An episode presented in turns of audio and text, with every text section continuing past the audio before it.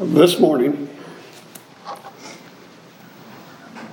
I woke up at 7 o'clock and I was extra tired for some reason. I'd gotten to bed a little bit later, not till about 11 last night. And so I hit the snooze button for a few times. Then finally realized I got to get going. And I was running, as I was about ready to head out the door, I looked up at a clock that I have right above my door. My phone had sprung forward an hour on its own. Instead of getting up at seven, I got up at six. Now, one hour shouldn't make that much difference, but when you do it on the other end too, it, it accumulates. So I had to figure out how to get my phone to reset itself. I couldn't figure out how to do it. You know what the most obvious thing is? Turn it off, turn it back on. Like you do with the computer. You reboot it, and it reset itself. So I then had an extra hour that I didn't, well, at least 45 minutes at least, I didn't think I had. I'm going to invite you to turn this morning to Galatians chapter 5. Galatians chapter 5.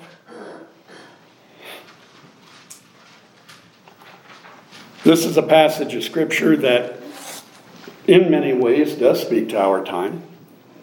We don't have any Judaizers running around, but we've got a lot of people with a lot of different ideas that they have incorporated in to their brand of Christianity as they have tried to borrow from different religions things that they liked, things they wanted to make a part of their religion. Begin with verse 1. It is for freedom that Christ has set us free. Stand firm then and do not let yourselves be burdened again by a yoke of slavery. Mark my words.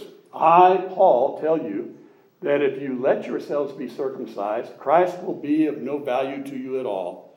Again, I declare to every man who lets himself be circumcised that he is obliged to obey the whole law. You who are trying to be justified by the law have been alienated from Christ. You have fallen away from grace. But by faith, we eagerly await through the Spirit the righteousness for which we hope. For in Christ Jesus, neither circumcision nor uncircumcision has any value. The only thing that counts is faith expressing itself through love. If you were running a good race, who cut in on you and kept you from obeying the truth? That kind of persuasion does not come from the one who calls you. A little yeast works through the whole batch of dough. I am confident in the Lord that you will take no other view. The one who is throwing you into confusion will pay the penalty, whoever he may be. Brothers, if I am still preaching circumcision, why am I still being persecuted? In that case, the offense of the cross has been abolished. For as those for as for those agitators, I wish they would go the whole way and emasculate themselves. You, you, my brothers, were called to be free, but do not use your freedom to indulge the sinful nature. Rather, serve one another in love. The entire law is summed up in a single command love your neighbor as yourself. If you keep on biting and devouring each other, watch out, or you will be destroyed by each other. Let's pray.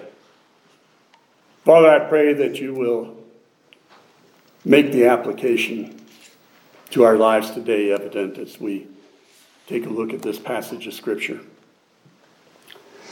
Pray that you will help us to be on guard and not be adding things in, but to trust Jesus. Jesus alone, by faith, for our salvation and for living the life here on this earth. Help us to bring glory to your name as we learn how to love one another and we practice it through our actions. day in and day out. In Jesus' name I pray. Amen. It ain't over till it's over. Do you know who said that? Yogi Berra. Yogi Berra. Does everybody know who Yogi Berra is? I see a few heads nodding.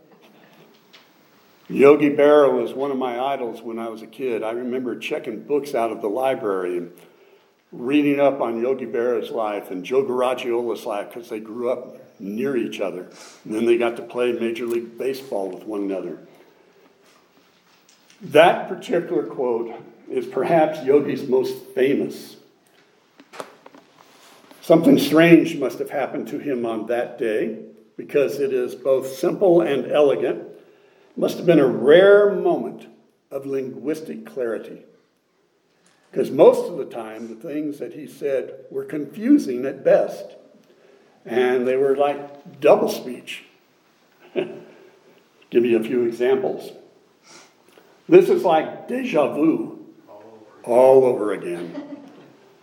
You can observe a lot just by watching.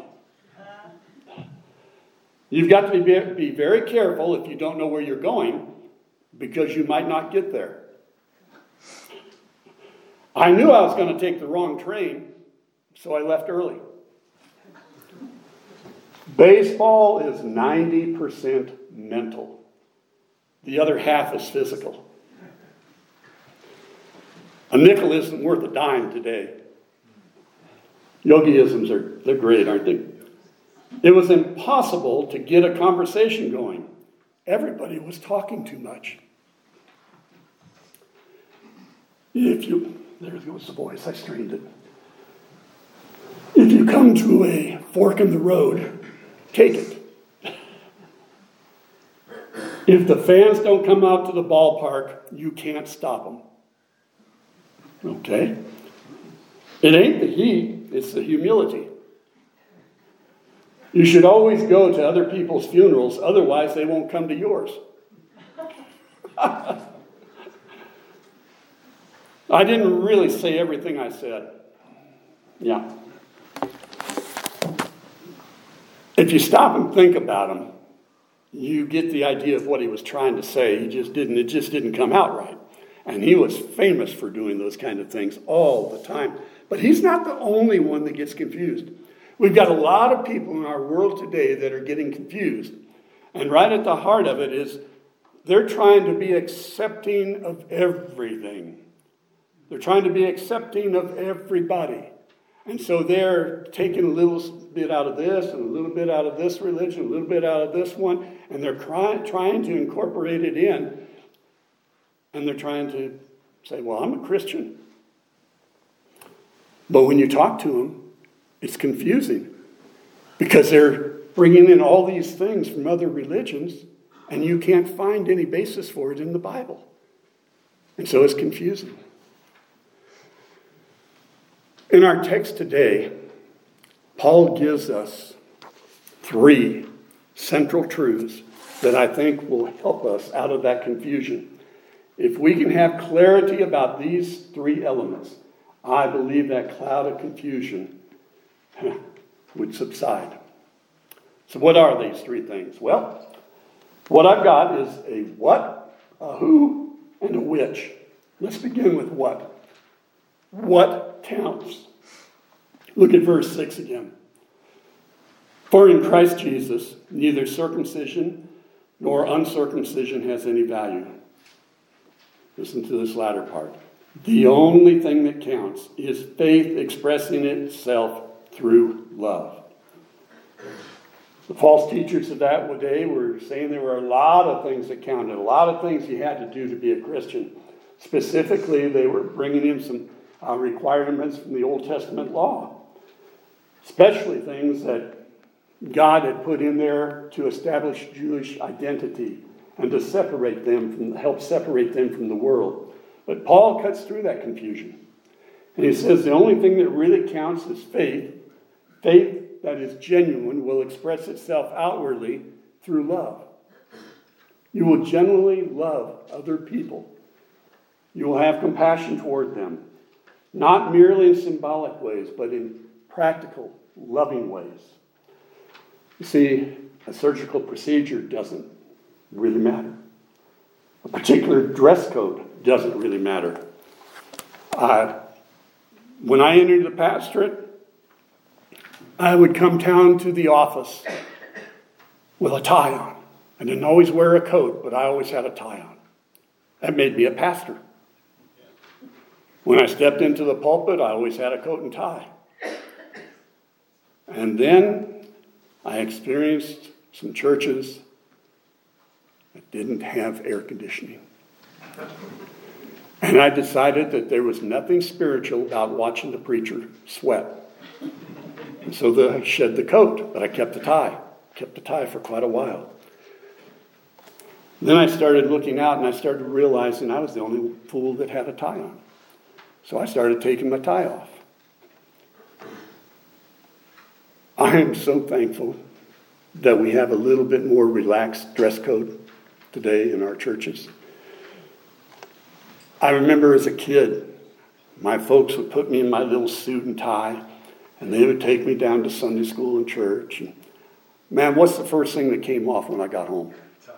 That tie, and that, that tie was off before I got home, but the rest of it was off very quickly afterward, and I was back into my jeans again. In Grace Awakening, Charles Swindoll tells of a missionary family who was literally forced off the mission field by peanut butter.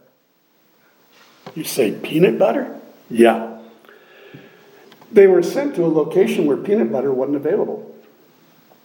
And so they asked some of their friends in the States to send them some peanut butter, and they would do it periodically. Well, the other missionaries took exception to that because they, they had the, the, the feeling that uh, it was a mark of spirituality for them to do without peanut butter. Well, these folks thought, well, that's silly. I think that's just a matter of taste. And if somebody wants to provide some peanut butter for us, we're going to eat it. But after a while, the pressure got so great that they finally gave in and they left that mission field. Isn't that sad? But that's the kind of thing that we enforce sometimes. We will come up with something that. Why? Something that we feel we should do, and when we start doing it, we feel everybody else ought to do it because it's the spiritual thing to do. Why? Why? These other missionary families may not have intended it, but they were conveying the message that sacrificing peanut butter would make you more spiritual. Don't you wish it was that easy? Don't you wish it was that easy?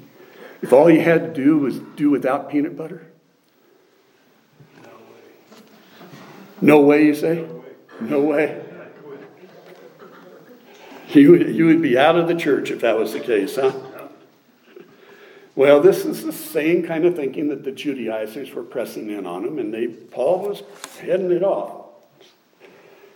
And he says, faith that expresses itself in love. That's what you need to have. Now, when faith is expressing in love, some of those externals, yeah, okay, they may have to change. And we're going to look at that in a few moments. But the only thing that really matters is a life that is changing because of faith in Christ. Life changing faith in Christ. That is the one element that matters. Trusting in the sacrifice that Jesus made there on the cross. Trusting in his death, burial, and resurrection to pay for all of your sins, to grant forgiveness to you. You can't add anything to it. People have gotten mixed up and they said, well, you got to get baptized. Hey, I believe you need to get baptized, but not for your salvation. Well, you need to do this. Well, it would probably be good if you did this. And I'm not going to cite a bunch of examples. I'm just going to say it's not necessary for your salvation. If God convicts you of it, then stop it. But that doesn't mean everybody else has to. And yet we've got a lot of people that think that way, don't they? There ought to be a, a change in behavior when you're trusting Jesus, always. But that's not how you earn your salvation. Listen to the contrast between faith and works, as John Piper has put it. Works wants the thrill of feeling itself overcome an obstacle. Faith wants the thrill of feeling God overcome an obstacle. Works longs for the joy of being glorified as capable, strong, and smart. Faith longs for the joy of seeing God glorified for his strength and his wisdom. In its religious form, works accepts the challenge of morality, conquers its obstacles through great exertion, and offers victory to God for his gratitude and applause and recompense. They want God to applaud them, how spiritual they are. Faith also accepts the challenge of morality but uh, only as an occasion to become the instrument of God's power. And when the victory is achieved, faith rejoices that all the glory and the thanks belongs to God. We've got to know what counts. Secondly, if we're going to cut through the confusion in our world, not only do we need to know what counts, we need to know who's calling. Is it Jesus or someone else? In verse 8, it says, That kind of persuasion does not come from the one who calls you. Remember, Jesus said, My sheep know my voice and they follow me. So, an important way to get rid of the confusion is to recognize the voice of Jesus. How are you going to get to know the voice of Jesus? By studying Scripture, by knowing His Word.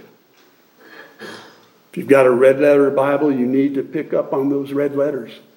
Those are the words of Jesus. You need to know what his voice sounds like. The false teachers in Paul's day, well, even today, they'll come in and they'll be very convincing.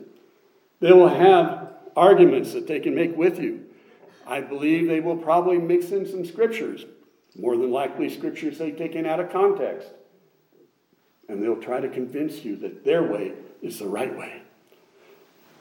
Jesus said they would even come working miracles. So you need to know the voice of Jesus and what it sounds like so that you can distinguish his voice from the voice of those that are causing confusion. Spend time in his word. How do you know? How, what's the best way to know if a counterfeit bill is counterfeit or not? By studying the real thing.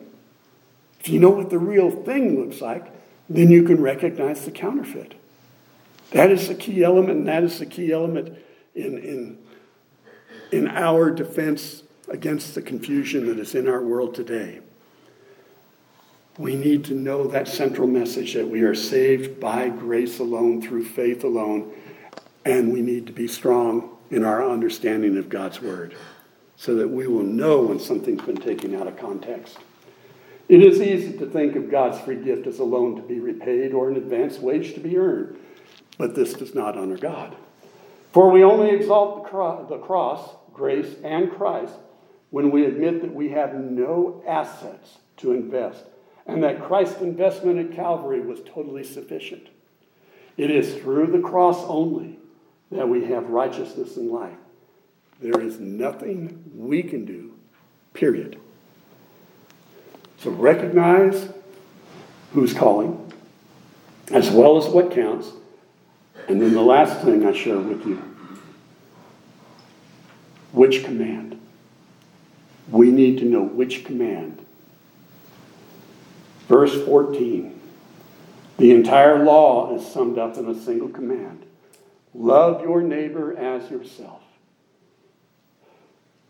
That is a key, key element to us as believers. Not the command to be circumcised, not dietary laws, not even the Ten Commandments, but love your neighbor as yourself. Of course, Jesus put it love God and then love your neighbor. And I would say those two are the two elements. But Paul summed it up right here, saying, You need to be loving your neighbor as yourself. We have been set free to love. We have been set free to share Christ's love with others. The interesting thing is that having been set free, God puts a desire within our hearts to help one another, to serve one another. The ultimate example of that is Christ Himself, obviously. No one could debate that Christ was the epitome of freedom. The only reason he was chained to a human body was because he decided to set aside all of his godly attributes and to take on a human body. And he accepted those limitations because he wanted to identify with us. The ultimate expression of his freedom was when he chose to go to the cross. And don't think that was forced upon him. That was the ultimate expression of love. It looked like bondage. It looked like Satan won the war. But he made it clear before he went to the cross in Mark 10 48, 45, excuse me, 10 45, Mark. For the Son of Man did not come to be served, but to serve, and to give his life as a ransom for many. So we need to follow the example of Christ. And if we do, we'll find that our freedom is found in expressing itself through serving others. We serve God as we serve others. In verse 13 of our text, it says, You, my brothers, were called to be free, but do not use your freedom to indulge the sinful nature. Rather, serve one another in love. Mom was watching her four year old in the kitchen. He had dragged a, a chair over next to the wall where there hung a picture. And he was staring intensely at that picture. It was a picture of an old man who was bowing his head in prayer, and he had a loaf of bread in front of him. And he stared at it for such a long time that it perked up her curiosity, and she went over and, and she asked him, What are you doing, honey? Looking, looking, he said. He said it as if it was kind of heavy on his heart. Moving closer, she noticed that tears were beginning to form in his eyes. What are you thinking? And he didn't hesitate at all with his answer, Mike. He says, He doesn't have any peanut butter. I understand. All he had was bread. So this is love at work. That little guy was identifying with the man in the picture and he was having compassion for him. This is love at work. It is looking to meet the needs and deficiencies of others. Love does not seek its own. It is not self centered or filled with self pity. It does not talk about other people's faults. Love does not fear speaking with the stranger. It does not reject God's call to give your life for others. It does not waste money and become preoccupied with oneself. Love does not focus on things, but instead focuses on people. Faith expresses itself through love. A good example of this is found in Paul's letters to the Corinthian Christians. When he wrote to them, he tells them that for the sake of brotherly love, they should give up eating idols sacrificed eating meat sacrificed to idols. Not because it was sinful, but because it was a problem for some of the other believers. Most of us would say, forget that. There's nothing sinful about it. I'm going to do what I want to do. But you know, for the sake of love, sometimes we need to we need to choose not to exercise our freedom that we have in Christ. And we need to be respectful of some other people and conscious of what they are thinking. They haven't come to understand that a lot of things are okay. Might be the way we dress or groom ourselves or the language that we use or our choice of entertainment or anything like that. I'm not going to spell out things. It is the type of thing that you've got to wrestle with yourself. And what's your motive behind it? Is your motive behind it to please somebody else? Is your motive behind it to fit in with somebody else? Is your motive behind it to, to perhaps elevate yourself before God and before man? Or is the motive behind it genuine love and compassion for someone else? It may cost you some time out of your schedule.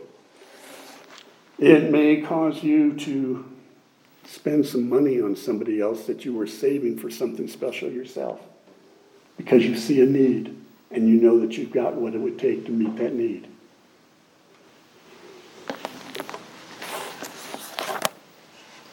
In a few weeks, well, not in a few weeks, next week, next week we're going to take a look at the passage that begins Live by the Spirit, and you will not gratify the desires of the sinful nature.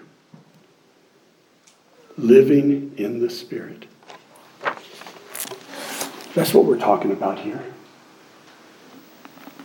Using Swindoll's terms, living in the grip of grace.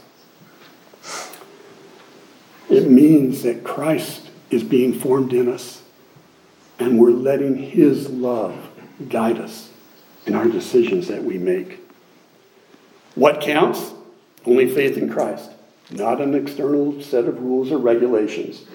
Also, by recognizing who's calling, as we learn to discern the voice of the shepherd from the voice of the thief. And finally, we need to understand which commands we should live by. The command of love, which is the ultimate expression of freedom in Christ. We have the freedom to love others as Christ loved us. What a privilege. What an honor. What a responsibility. Let's pray. Father, help us to demonstrate our faith in Christ by loving others. If we're going to err, help us to err on the side of love rather than on the side of rules and regulations. Help us to be more concerned about people than we are practices and things that don't really matter in the long run. Help us to trust you to live your life out through us and to guide us by your Spirit as we try in this world to live a Christ like life. We can't do it. It is only through the power of your Spirit working in and through our lives that we're able to demonstrate that kind of love to the world that we live in. In Jesus' name, amen.